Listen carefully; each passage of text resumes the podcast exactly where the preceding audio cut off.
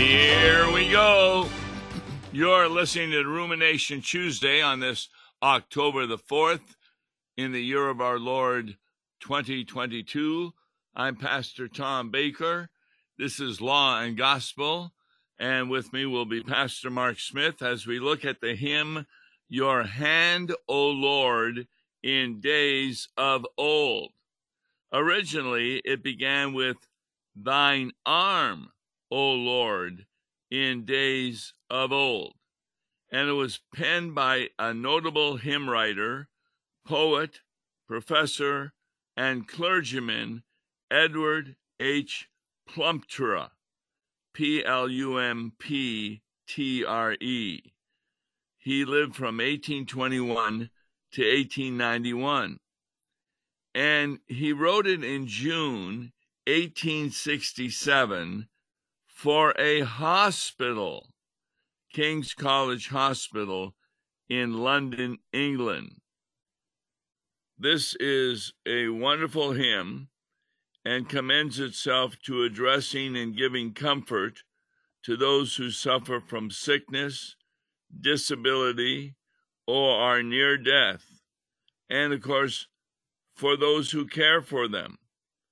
But above all, it confesses Christ as God incarnate, who was sent to us as the great physician. This hymn he intended for use in the hospital and can be sung in confidence as a prayer for both present and eternal healing of body and soul. It's specifically set for the proper 23, which is this coming Sunday, that Sunday. And I'm not that familiar with this hymn.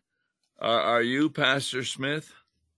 No, I'm not, but I I found what you said very interesting. I mean, I think it it's something that we can remember and use in our hospital calls. Yes. Although how would we use it? Would you sing it? I'd would you know I would use it as a prayer. Very good. Mm-hmm. It's referred to as a collect. What does that mean? A collect. It's uh, like the prayer for the day. Yes. And the collect means a, a small prayer and a collection of thoughts for the Right. theme of the day. And, and therefore, this would be a very good collect. Your hand, O Lord, in days of old. So, if you would begin by speaking stanza one. Okay, I sure will. Your hand, O Lord, in days of old, was strong to heal and save. It triumphed over ills and death, or darkness and the grave. To you they came, the blind, the mute, the palsied, and the lame, the lepers in their misery, the sick with fevered frame. So, in this first stanza, it's a reminder that Jesus, as part of the kingdom of God, gave an insight what it would be like in heaven. And he healed people. Do you remember a Bible verse where he talked about that? A Bible verse that talks about how uh, how it'll be in heaven with no uh, um, Well, with Jesus healing. with his healing. I'll give you a hint. okay. It's it was a question asked by the disciples of John the Baptizer. Oh yes, uh, yes. Um, that's go and tell John what you see and hear. The the lame walk, the blind see. Uh, the poor have the gospel preached to them. Uh, what else did he say? But uh, The yeah, you were lepers to- are cleansed, the and the lepers are cleansed. hear, yes, the dead are raised up.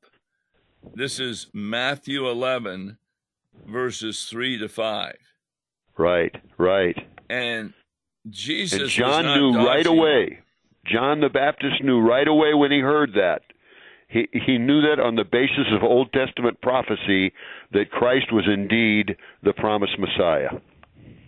Yes, because that was a quote from the Old Testament.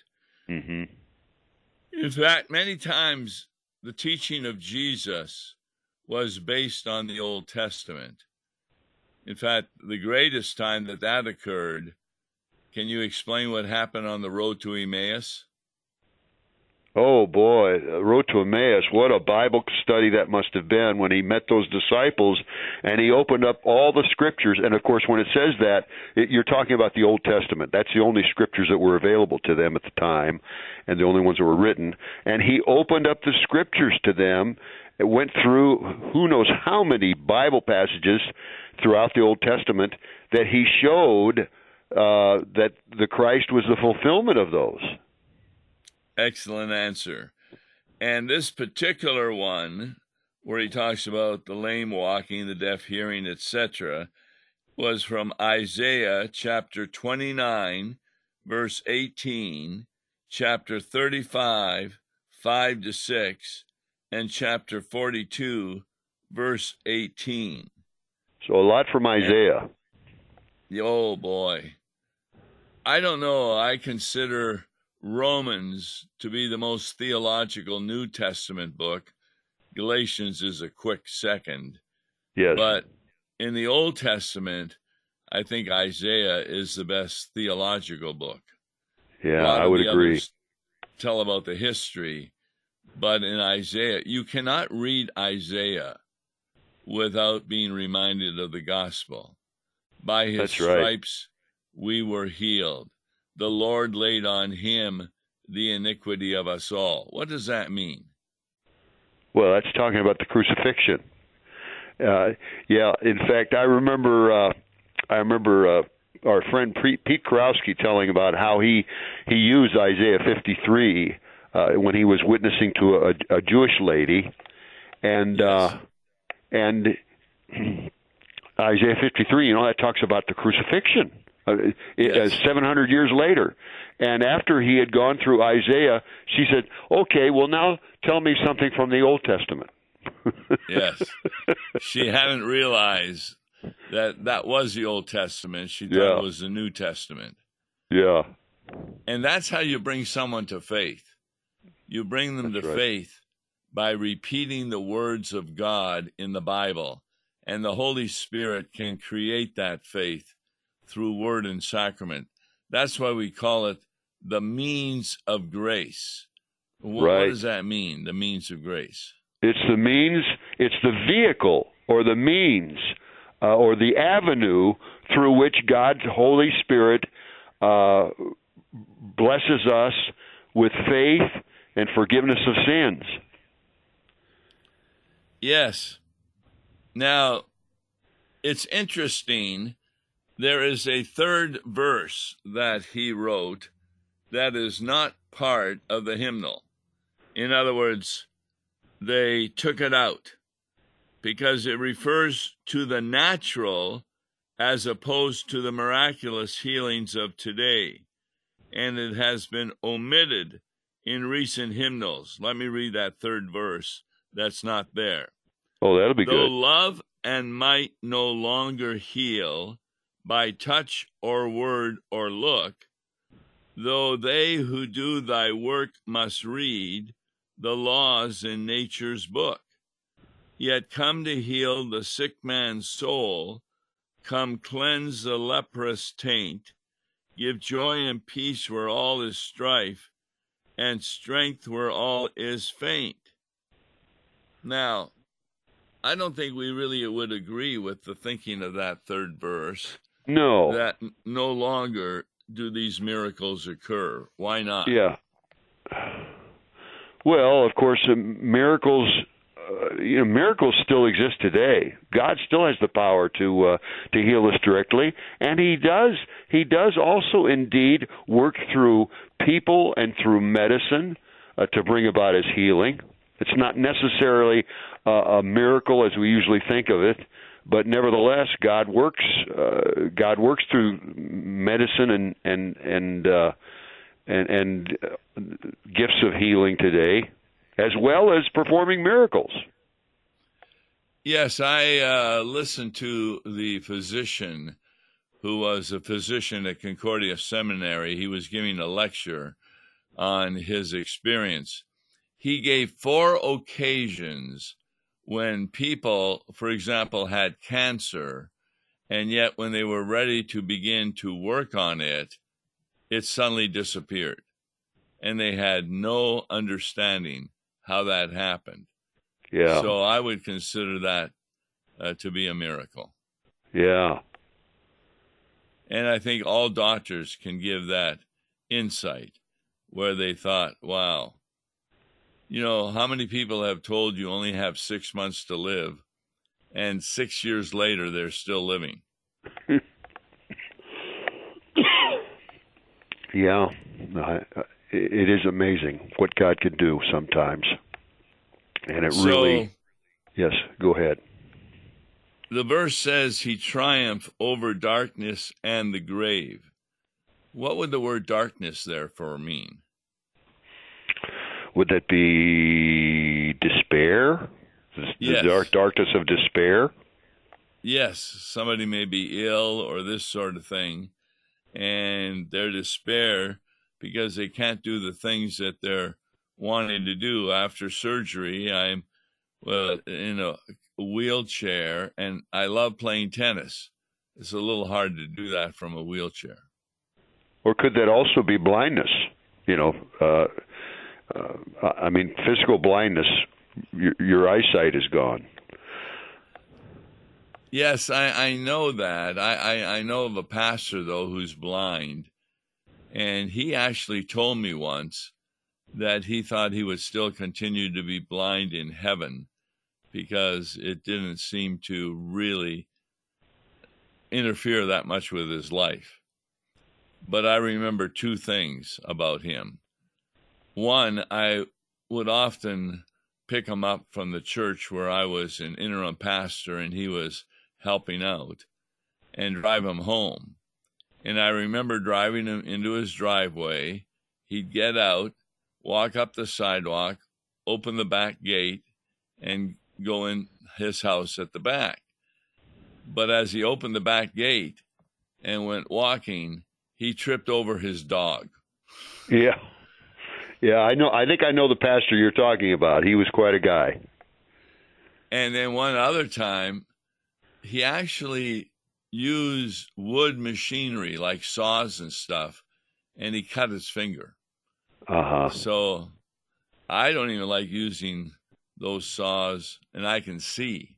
Yeah, I'm the same way. what can happen? yeah, that's right. So I explained to him, no, that blindness is part of the fall, and that it doesn't mean that you're a greater sinner than anyone else, but you have more to look forward to in heaven than those of us who can see.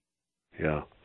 I once had two blind people in my congregation uh, really? Uh, one was one was blind from birth, and the other was uh, blind due to uh, diabetes.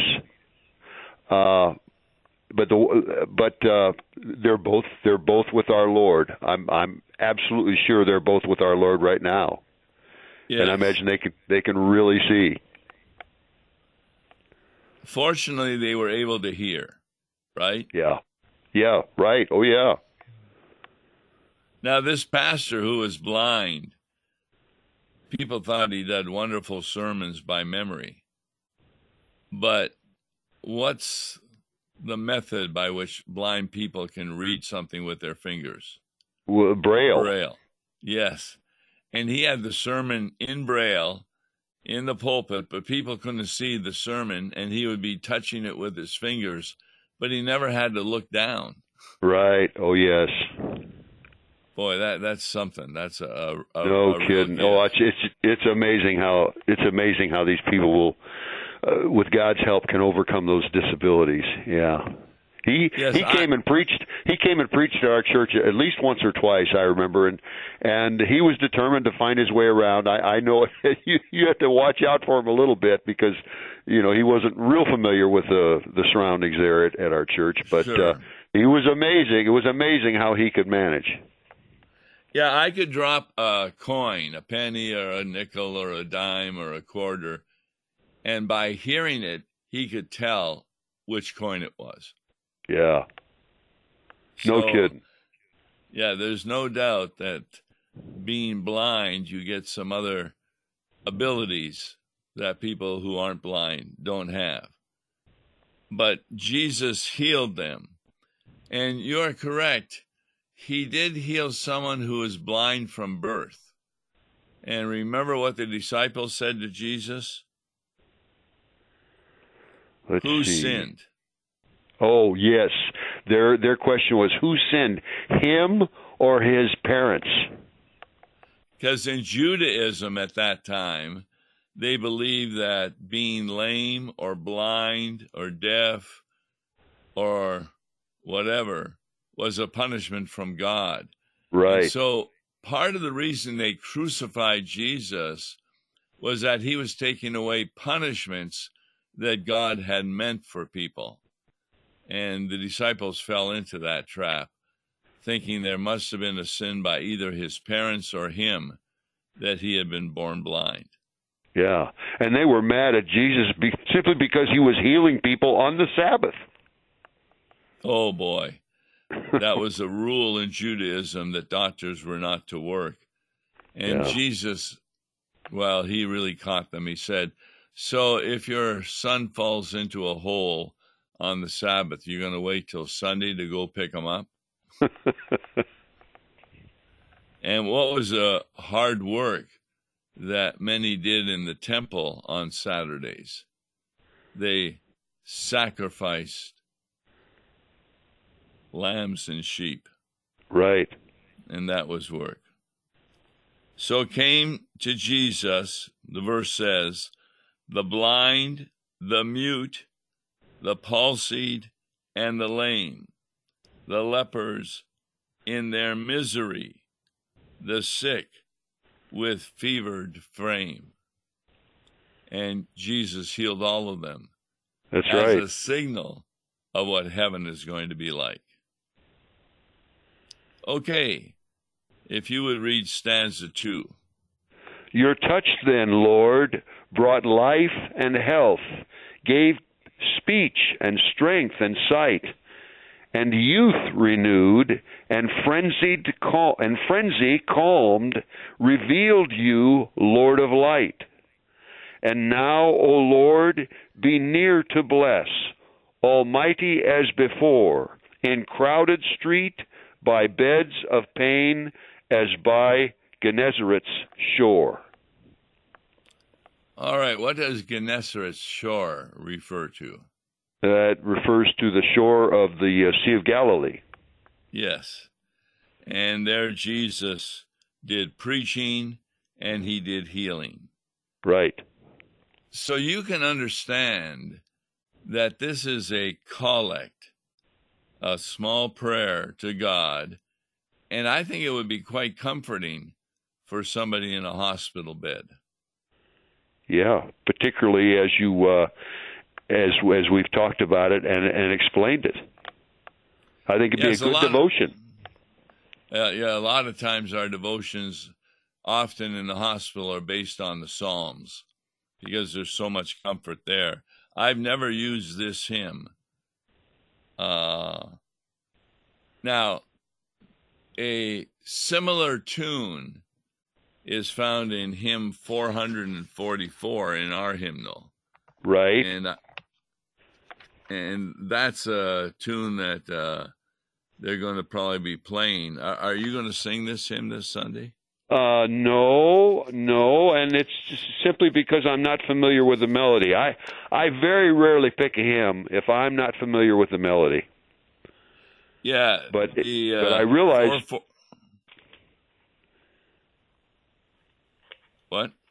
I realize it. I realize it's a good good devotional hymn, and it's good for the uh, uh, particularly I think for the the gospel.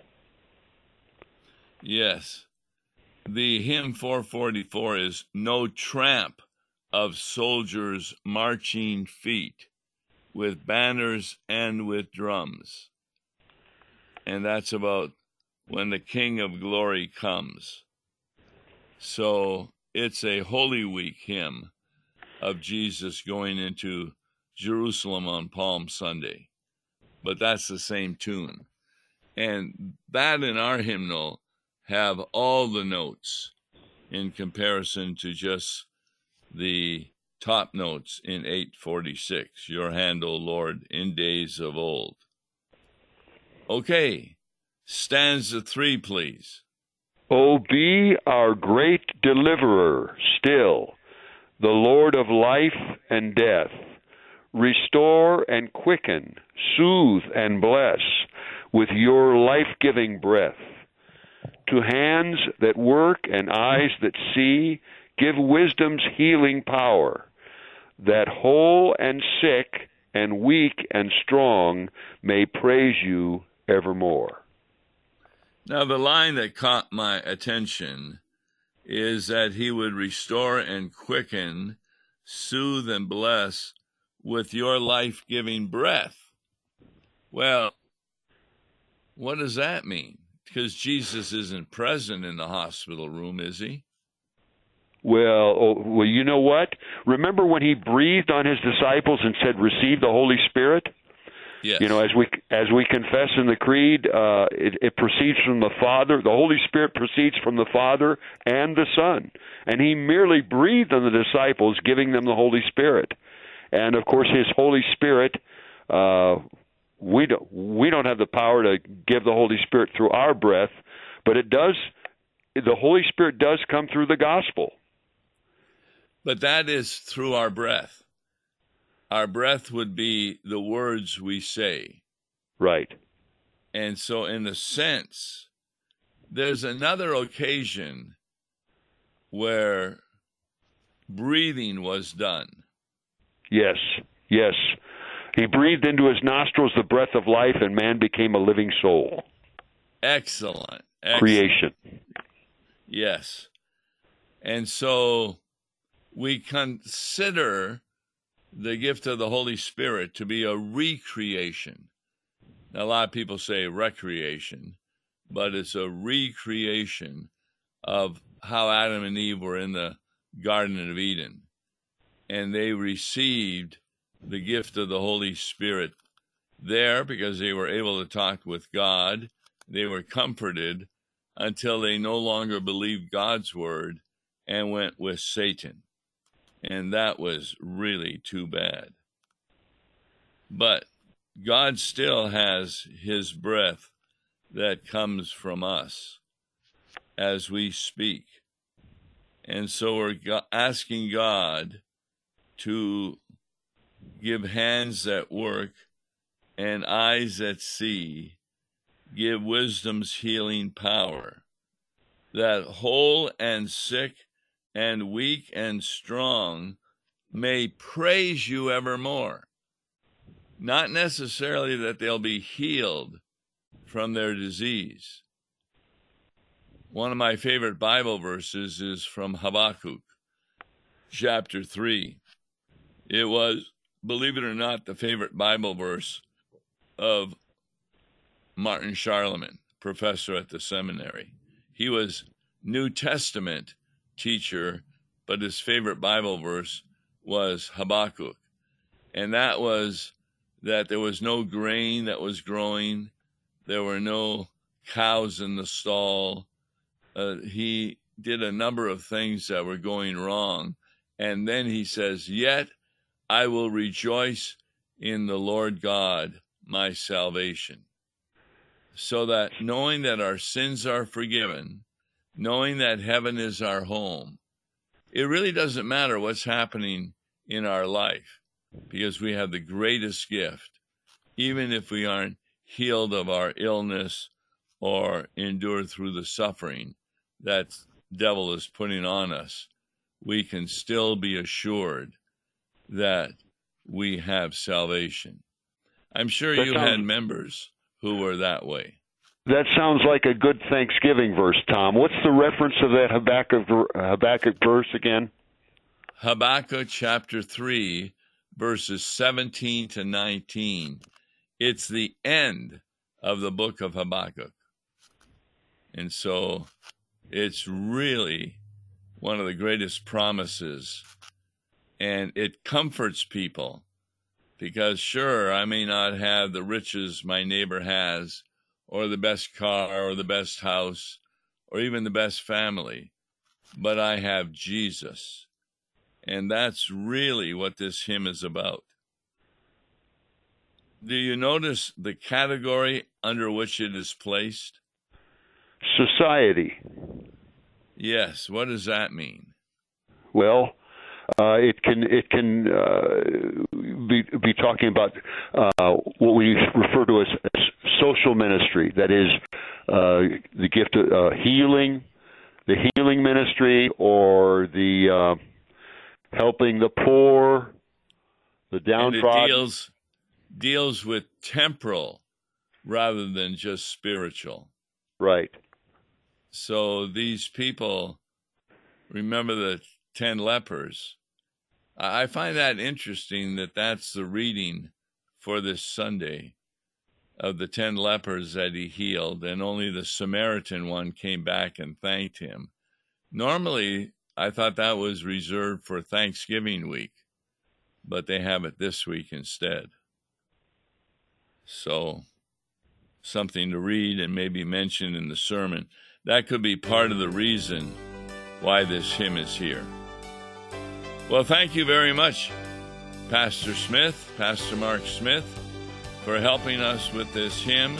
Your hand, O Lord, in days of old. We will be singing it at the four churches I'm helping with in Illinois, and it still gives you an opportunity to read the words and use them during a hospital call. Until next time, then, God bless you. Listen to Law and Gospel each weekday morning at 9:30 on KFUO. For a tax-deductible gift to Law and Gospel, please make your check out to Law and Gospel and mail to Law and Gospel PO Box 28910, St. Louis, Missouri 63132 or call toll-free 1-877-267-1962.